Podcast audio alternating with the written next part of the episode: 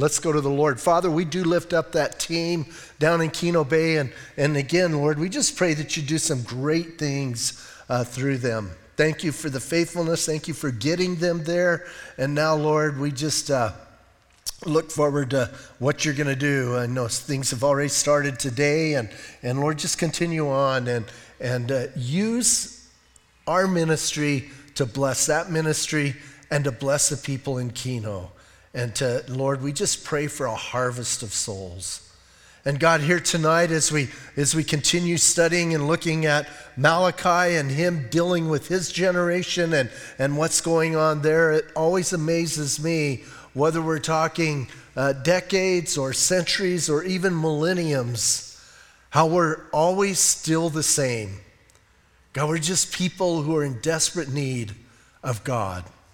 And so I pray that as Malachi reinforces in the hearts of, of that generation their need for you and their need to uh, follow you, Lord. I pray that it would impact us in that same way. And so bless this time, Lord. And I just ask that all of us could leave here tonight strengthened in our faith, built up no matter how we came in here. If we came in bummed and dejected and feeling bad about uh, life, I pray that we can leave here knowing more about you and convinced in our heart, God, that you love us and that you care for us. So bless this time, we pray, in Jesus' name. Amen. You know, it is interesting when you think about here's, you know, millenniums ago, and that group of people that, that Malachi's talking to is not a lot different than us. They're, I like to say it, they're just people doing life. They're trying to get through life and they're having a tough, tough time. They've been back in the land probably 100 years, maybe 150 years. So, you know, that's in, in, in, our minds, that's a long time. And, you know, light of, of even, you know, the existence of the world, it's not that long. But they've been back. This is probably, we're looking at now the second generation, and, and they're just blowing it. And they're discouraged and they're mad at God partially. They're mad at their circumstance. You know, they finally got the temple built and, and they're feeling okay about that. They kind of got back into doing some worship although it wasn't coming from the heart, as Malachi is going to let us know. And they're, and they're doing that. But the problem is they're seeing things around them, and they just don't like the world around them. They don't like the way things are going. Sound familiar? But they're allowing the world to influence their view of God rather than allowing God to influence their view of the world.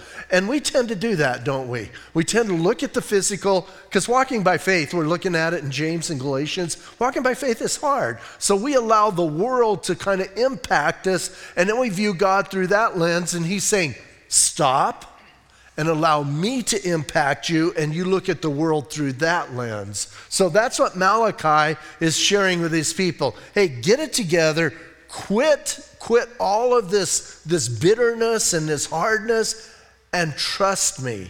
So, back to verse 17. I want, I want to go back into chapter 2 before we got into chapter 3, because chapter 3 kind of answers part of, uh, of verse 17. And once again, the Lord says, You have wearied the Lord with your words, yet you say, In what way have we wear, worried, wearied him? Now, here's an interesting thing. I love J. Vernon McGee. I, I like to read J. Vernon McGee, and and uh, just you know his insight into things and you know and whenever i whenever i read him i hear that that accent you know as how he does my friends let me tell you you know and and you saw, that's what i hear when i'm reading it and and uh, you know he's kind of funny. He says these people whined eight different times and i'm thinking okay whatever.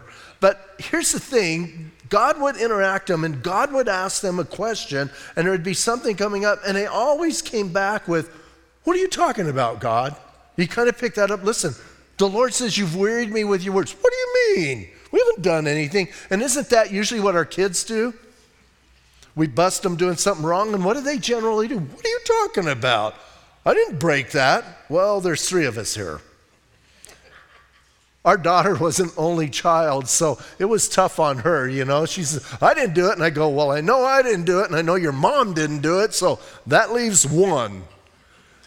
But even as adults, don't we tend to do it?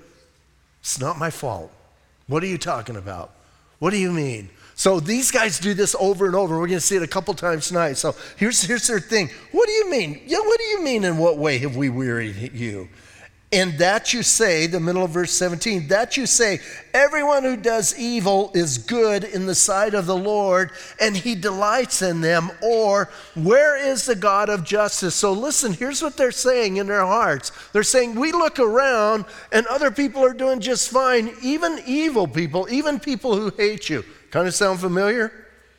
Do you look around our world and wonder why those who hate God are doing so well and why he doesn't just toast them and do certain things? Hey, Jesus in Matthew chapter 5 let us know hey, God, the rain falls on the just and the unjust just alike. And we need to like chill out a little bit and not get so uptight about that. And here's the way I like to think about it when I'm being spiritual. I don't want to pretend that I've like always got it together. When I'm being spiritual, here's what I like to think about. Well, they should enjoy that because this is the only enjoyment they're going to get for all of eternity. So God bless them. Have fun with that because I get to be with God for all of eternity. So I'm not going to get so uptight about if they're enjoying the moment, enjoying it. But these guys are, they're uptight. Hey, how come the good or, or how come those people who do evil, God is blessing them? To, we just read Job. Well, some of us just read Job, some of us don't. And isn't that what they were saying in Job? I mean, how many times in the Old Testament do you read over and over, how come the, how come the evil people do okay and, you know, I'm not having fun? And I was thinking about that when we were singing that last song tonight. And sometimes we sing that song and we're gathered together here and, you know, in fellowship, man, we're like, yes. And then we go out there, and all of a sudden, he's not the king of our heart anymore, and we're all mad and whiny. So these guys are doing that. And then here's the question God, where is the God of justice? Now, that's something, I don't know about you guys, but that's not something I pray for all the time. I want the God of mercy, I want the God of grace. And that's because I have a hard time doing life, and it gets in the way of my relationship with the Lord and I blow it. And so I don't always cry out, Where's the God of justice? Because I know if I do that, I'm sunk. But that's what these guys, where's the God of justice? And so the Lord answers them, and that's the beginning of chapter 3. Where's the God of justice? Behold, verse 1 of chapter 3 I send my messenger, and he will prepare the way before me, and the Lord whom you seek will suddenly come to his temple, even the messenger of the covenant in whom you delight. Behold, he is coming, says the Lord of hosts. So imagine Malachi just speaking this to these people. And here's a crazy thing he mixes the first coming and the second coming of Jesus, of the Messiah, all in one verse. And he kind of puts it together and he says, Hey, when he talks about here at the beginning of the verse, behold, I send my messenger, obviously he's talking about John the Baptist. Jesus quoted this in Matthew chapter 11. He quoted this verse, and in Luke and in Mark also, he quotes it. But listen, in Matthew chapter 11, he says this. And so God sent John the Baptist to quote, lay the groundwork, clear the ground, and he came. But then it's interesting the terms he uses for himself. He says, He will prepare the way for me, and the Lord whom you seek will suddenly come to his temple now, listen, that's got to be his second coming. Now, all of a sudden, he goes from John the Baptist, the first coming, to Jesus coming the second time in justice, because isn't that who they asked for? Where's the God of justice? And he says he will suddenly come to his temple, even the messenger of the covenant. Again, I think that's just different terminology, talking about Jesus in whom you delight. Behold, he is coming, says the Lord of hosts. Here's what I know Jesus' first coming wasn't suddenly, right? We know, we read the story. His second coming is going to be sudden. And how many times do you, I think if you're like me, do we pray for the coming of the Lord? Like, I want the Lord to come. But here's what I know I'm really glad he didn't come before 1983, because that's when I got saved. I am so glad. I am so glad he waited till after then. And when we listen, when we're asking for Jesus to come back, most of us, I think, have this whole idea of kind of almost, almost like a Hollywood scene, and it's going to be so good for us, and we're going to be so delighted and so happy, which we will be. But what about those who don't know him? That's justice coming. And we need to understand that. And we need to have hearts for that. And we need to have hearts for the lost. So he says, Man, and when I come, it's going to be sudden. Now, who's asking him to come? The children of Israel. Here they're going, Where's this God of justice? He says, I'll show you. Listen. And now he says, Hey, when he comes, verse 2, but who can endure the day of his coming? And who can stand when he appears? For he's like a refiner's fire and a launderer's soap. Here's an interesting thing as you're reading through the Bible this year and going through the different prophets and, and the Psalms and, and, and even some of the Proverbs, pay attention to how many times God uses this metaphor about fire and soap. Fire purifies the metals and the things that can be burned up, and soap purifies clothing and you know, quote, pots and pans. So listen, here's what he's saying. When he comes, he's going to clean things up. And that's a scary thought, especially if you're part of the dirt. He says, Here he comes. He's going to come. He's going to come like that. And he says, verse 3 And he will sit as a refiner and a purifier of silver, and he will purify the sons of Levi and purge them as gold and silver, that they may offer to the Lord an offering in righteousness. He's not talking about God is going to purify them right then during Malachi's time. Malachi's saying when he comes back, God is going to purify them just like, hey, I grew up in Bisbee and I grew up with mining and smelting and all of that. So I understand that refiner's fire with gold and silver. You put fire and you burn out all of the dross. You get rid of the stuff you don't want so that you can have the pure gold, pure silver, or in the case of Bisbee, pure copper. But you did that. You had that fire. And, so some of us have a picture of that in our minds. And, and if you don't, Google it but listen, man, he says, hey, he wants the sons of Levi to be pure so they can bring pure offerings.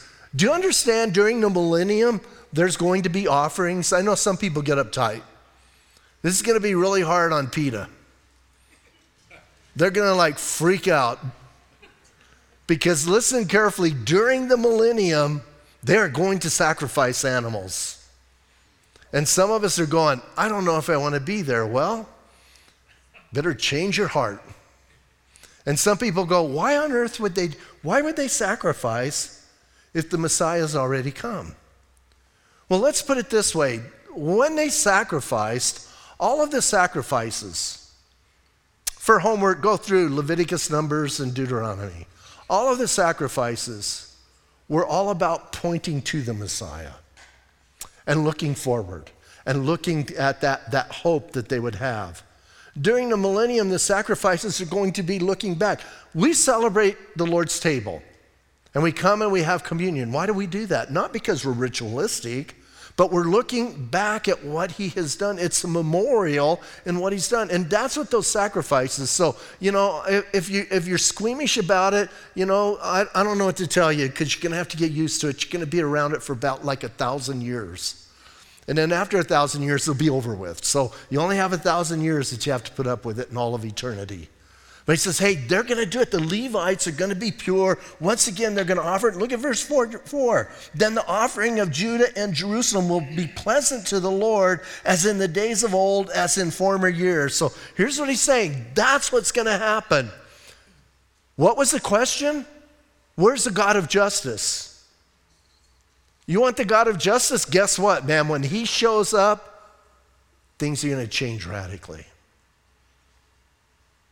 And there's none of this whining and asking questions anymore, man. The king is going to be there. And then, then he talks about some of the sins he's going to deal with in verse 5, and I will come near you for judgment. That's kind of scary, isn't it? I don't know about you guys, but when I read about the judgment of God, it scares me. And I know, listen, I know I'm under the blood. And I know I'm not going to face the judgment of God for, for my salvation. I know that that's taken care of. But I know I'm going to face Him for what I've done with what He's given me in this life. There's that bema seat of Christ that all of us are going to face, every single one of us as believers. We're going to go, and yeah, I think it's more of a reward than a judgment. I get that. But it's still a scary thing because, man, I don't know about you guys, but I don't want to go and my reward like just all goes up in smoke and it's burned up by the fire. I want to have a reward that lasts. I want to have, I want to have gold and silver that I'm bringing to the Lord. I want to hear, well done, good and faithful servant. I, want to, I, I don't want to be afraid of that. I want to come to that. But it's a scary thing. Listen, we're going to come before a holy, perfect, righteous God. But those who don't know him, it's even worse. And so he says, Listen, man, when he comes for Israel, he says, And I will come near you for judgment. Here's what he's letting Israel know. When he comes and he puts his foot on the Mount of Olives and he splits it in two, judgment is going to happen and he is going to judge. Listen to what he's going to judge. And I, w- and I will be a swift witness against sorcerers, against adulterers, against perjurers, and those, those who exploit wage earners, and widows and orphans, and against those who turn away an alien, because they do not fear me, says the Lord of hosts. Now, listen, he lists some specific sins there that I think all apply to the fact that they have divorced their wives that we looked at last time and married foreign wives that have influenced them in all of these areas and they've turned away from God. And bottom line, here's what he's going to judge them on the fact that they do not fear the Lord. Now, when he says they do not fear me, it's not like, ah, fear. It's like they don't respect me. They don't have that awe of me. And, you know, I believe we are losing that in this generation. We're losing the idea that our God is a holy, righteous God. Many times he's brought down to our level and we want to make him like us, but he's holy and righteous and pure. And we should have that sense of awe that we could even have a relationship with him. We should have a sense of awe at the fact that He would even, even give us the time of day. But that holy, pure, righteous, perfect God came and died for our sins. So we could have a relationship. So that, I think, listen, I think we're losing that and we're walking away from that. And God says, man, when I come back, you're going to know it. And you're going those ways why do we sin when we sin? Here's why we sin when we sin we've lost sight of a holy, perfect, righteous God. And we think we can get away with it. We think, ah, man, I got away with it. You need to know something, man. There's always consequences. I don't care how you justify it to yourself. I don't care what you tell your neighbors. I don't care what you tell your friends. I don't care what you tell anybody. There's always consequences to sin. Doesn't mean that God doesn't love us, it means there's consequences in our life. And so here's what he says, man, I'm going to come and do that. Now, listen, now, here's what I think. I think now he's got their attention. And then he says this Malachi to that group. Imagine that group. Imagine sitting around that time period and having this prophet come up and speak these things. Remember, they weren't reading their Bibles. This prophet comes up and starts telling you those things. And maybe, you know, here's what, here's what I think a lot of people would do. What a crackpot, man. Where did that guy come from? Who wound him up? Who gave him that platform? And he just keeps going. I, I, I hear some people say, Oh, I wish I could be a prophet in the Old Testament. Not me. Man, I read what God made some of them do. Ezekiel, having to cook your food over poo and eat it. I don't want to do that, Lord. Isaiah walking around naked, everybody tries to fix that. Oh, he was in his underwear. Oh, that makes it lots better. This is not a problem then. Oh, I can just wear my underwear out in public. I'm good with that. Jeremiah having to go bury a belt 500 miles away, walk back, and then God says, Oh, by the way, go back and get your belt. I just was there. All of those things. So listen, and then and then on top of all of that, all of these people you're talking to really don't care what you have to say. They're not listening to you. They're not being converted. They're not going, Oh, we're so glad you're here, Malachi, man. We've been waiting for you. They're going, You're a crackpot, man. Why are we listening to you? So now he gets them a little bit further. Now that I've set that scene, verse 6 For I am the Lord and I do not change. You might want to underline that. God does not change. He doesn't change for you. He doesn't change for me. He doesn't change for Israel. He has set things in motion. He doesn't change. Therefore, you are not consumed, O sons of Jacob. What is he saying? I made a covenant with Abraham, and I don't change. Otherwise, you guys would be all dust and ashes. But I don't change. I keep my word. So not only is he holy, not only is he perfect, not only is he, uh, is he uh, righteous, he's also faithful.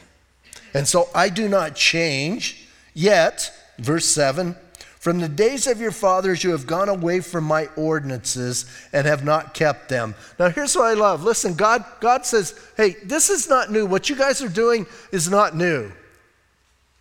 Your fathers did it, and their fathers did it, and their fathers did it, and their fathers did it. So you and I need to understand something. Sin is not new.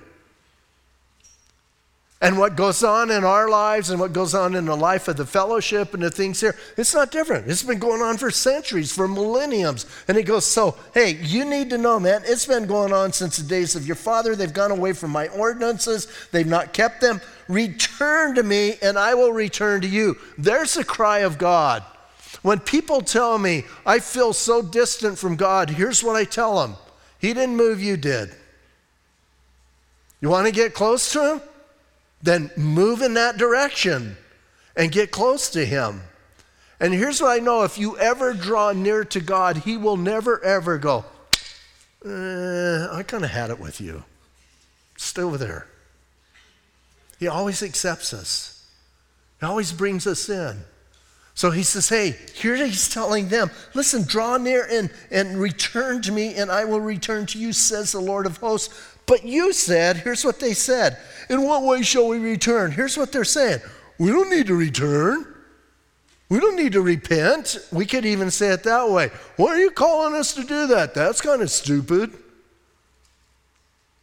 We get so blinded to our own sin that we don't even realize we're doing it. And so here you have these people, man. And here's what I'm thinking I'm thinking, I, I don't know how much of this was actual dialogue or if Malachi's just putting in what he knows they're thinking or whatever. But if it's really dialogue going out, wouldn't you be a little bit frustrated by now? This is like the sixth or seventh time they go, What are you talking about? We don't do that. And here they're going, We don't need to come back. We're the sons of Abraham. We're this, we're that. And sometimes as Christians, here's what we say I don't need to do that. I'm a Christian. I'm, I'm under the blood of Jesus. Do You ever say that? Don't justify your sin. Sin is still sin and you need to deal with it. So they're going, What are you talking about, Malachi, right? And so he says, Listen, in what way shall we return? Verse 8 Will a man rob God, yet you have robbed me? So here's what he's saying. Listen, they're going, What do you mean we need to return? What are you talking about?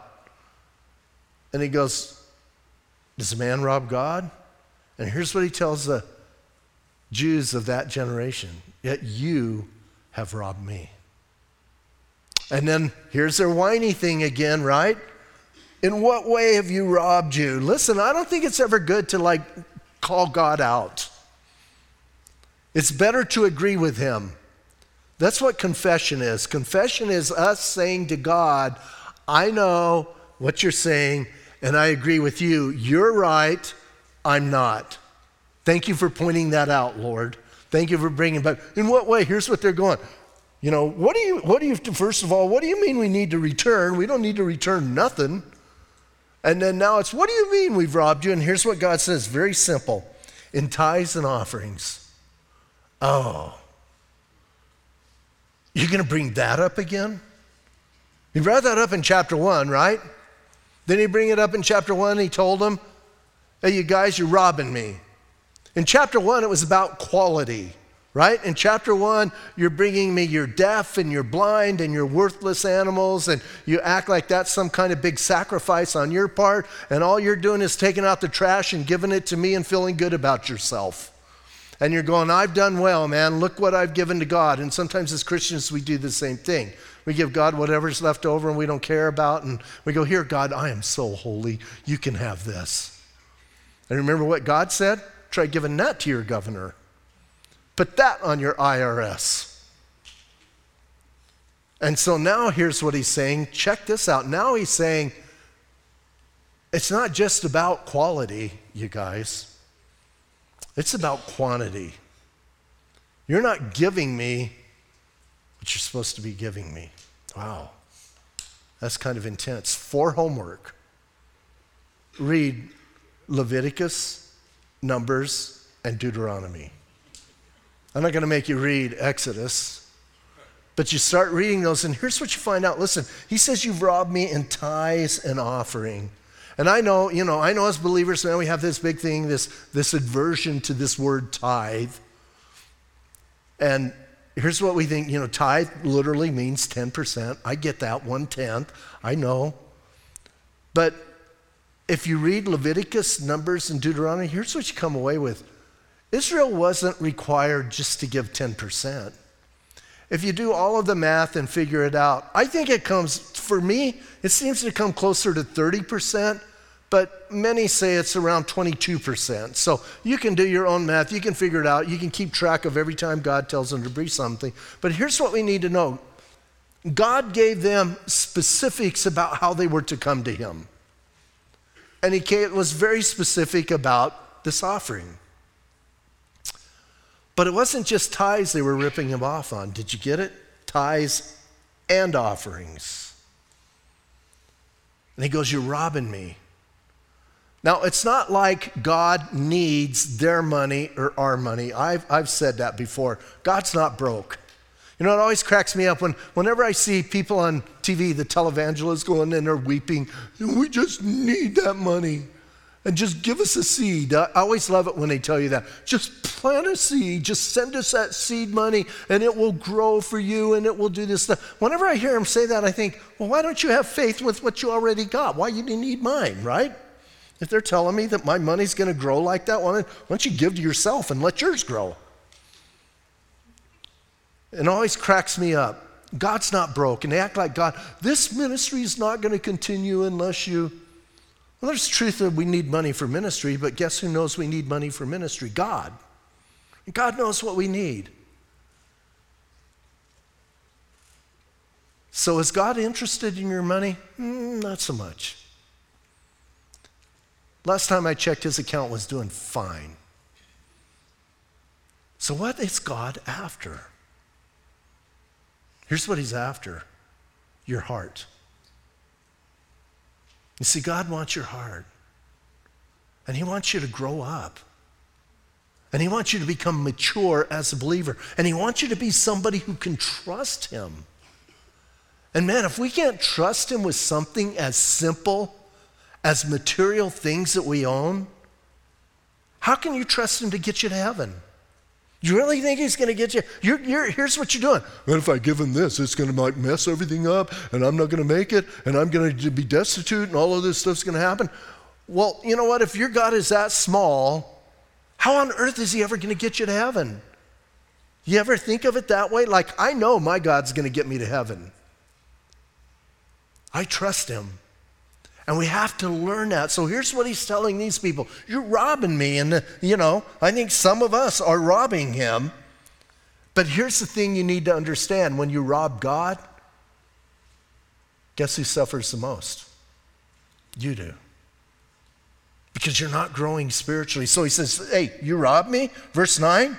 You are cursed with a curse, for you have robbed me, even this whole nation. So he lets them know, here's what's going on. And then I love this. He says, Bring all the tithes into the storehouse. Now, there's a big, long discussion on what is the storehouse and what's that all about. Hey, when they built the temple, they had special rooms for storehouses because they were supposed to bring in produce and things because they always weren't dealing in currency. And they were to bring all that in, and that was to help the ministry, it was to help the Levites and the priests. And so they had these storehouses there. And now, now people go, well, you know, the church isn't the storehouse. And, and they get in these big, long discussions. And, and I think,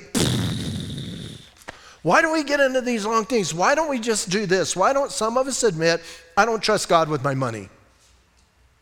I remember when we first got saved, I've shared before, man, the pastor asked to come and visit Gaynell and I. I freaked out. Pastor's coming to our house? Here's what I told her all he wants is our money. That's all he wants. I ain't giving him any money, it's my money. What a dope Christian. You see, we get uptight about it. And if you're struggling in that area, hey, I understand it's a struggle. But you need to grow. You need to come to a place where you can trust God. So he says, Hey, bring it in. Here's what he's saying I want you to trust me. I want you to bring it into my storehouse that there may be food in my house. Now, here's what I love. And try me now in this, says the Lord of hosts. Here's what God is saying. Listen carefully. Here's what he's saying Test me. Do you know no place in Scripture does God ever say, Test me? Except here. So let's take your finances and test Him. I remember as a young believer, after I got over that fact that I was afraid the pastor was going to rip me off, once I worked through that issue, then as I began to read my Bible, I felt really convicted on how I should give to God. And at the time, we had our business, and I was giving to God the way He showed me to give. I wasn't telling, here's the thing I wasn't telling anybody else how to give to God. I didn't have a platform for that anyway, but I wasn't telling other people. And I was just giving to God the way I felt like God should give to me. And it was a little bit of a stretch for us. It was hard for us. And people would come and say, Oh, no, no, no, Pat, why are you giving to God that way? First, you need to, because I had a business, first, you need to deduct all of your expenses before you give to God. So, first get all of your expenses out of the way, then all of your taxes out of the way, and then get everything taken care of. And out of that, you give to God. And I said, Listen, I really didn't ask you how I should give to God. And this is how I want to give to God because here's what I was thinking as a young believer I want to test God. I want to see. You see, because He's telling us to test Him. And I had made up my mind, and I'm pretty stubborn. You can ask my wife, man, once I do something, that's it. I'm going for it.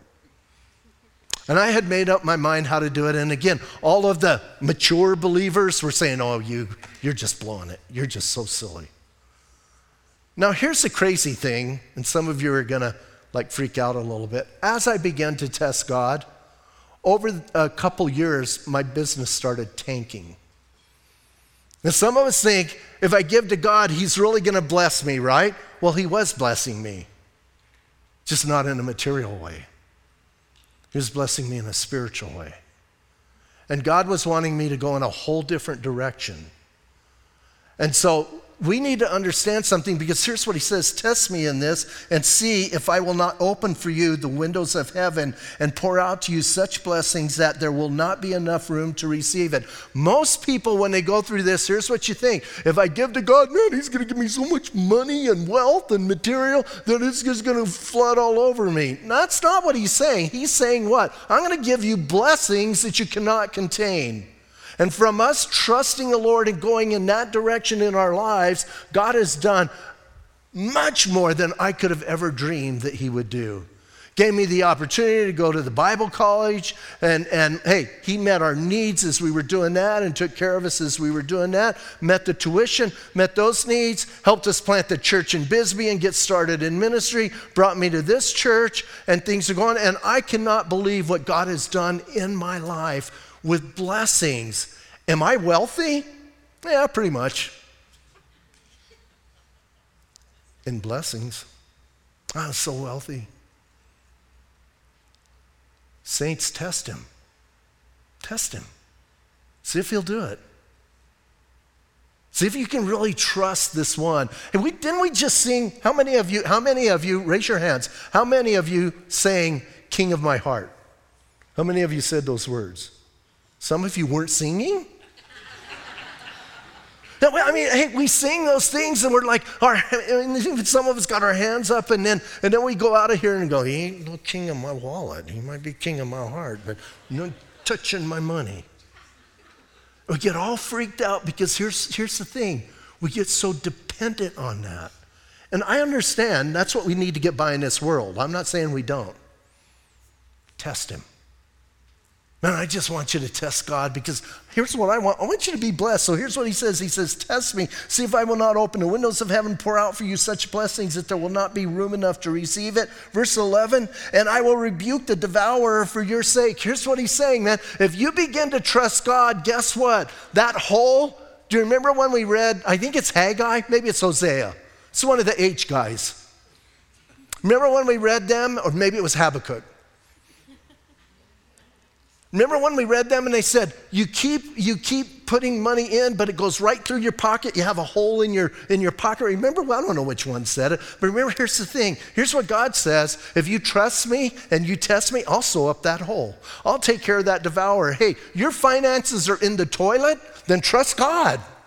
And see if he'll take care of that one devouring your finances and taking all of that away from you. Oh, Pat. This is the 2020.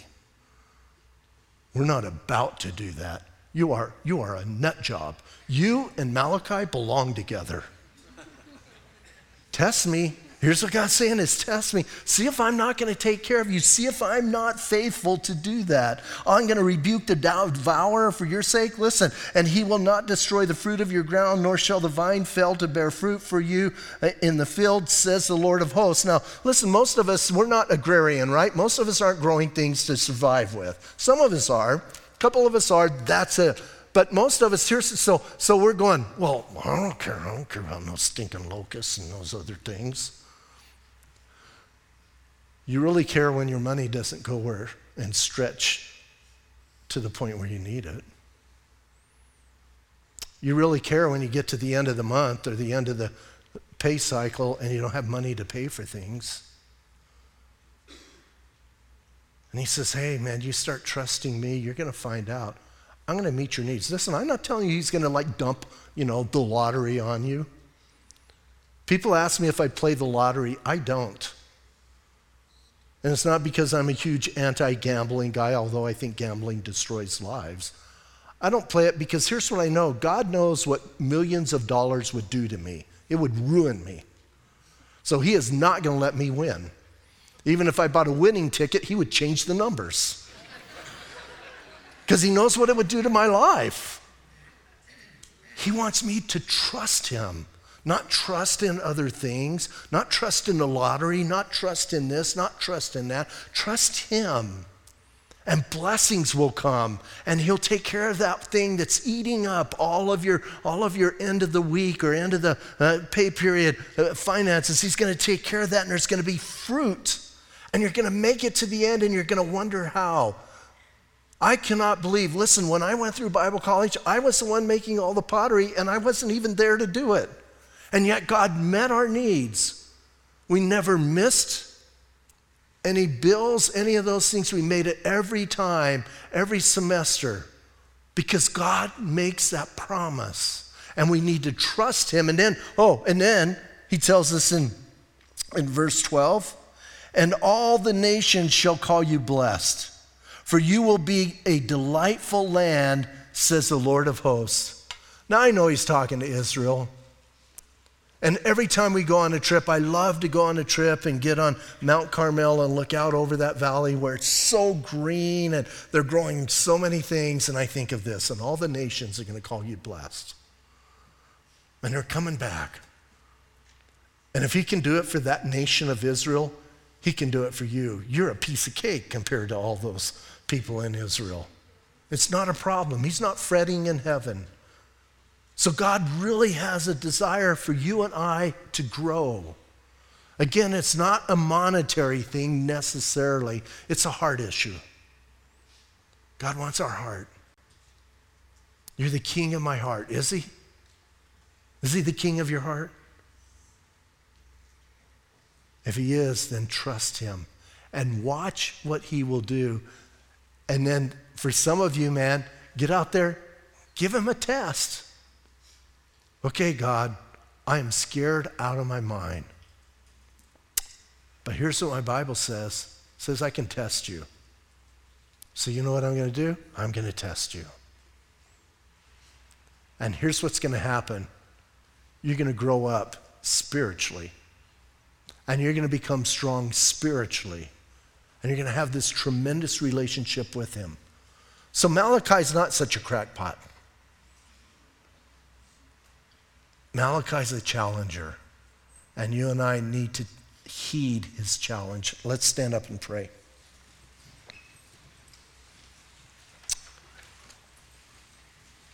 Lord, I thank you that you do challenge us. I thank you, God, that as we get into your word, that, Lord, sometimes it's scary. Sometimes it's offensive. We, especially here in this ministry, we don't talk about money that much. Because our heart's desire is that the Lord would guide each one of us and take us to the place where we need to be. And for some of us, we do need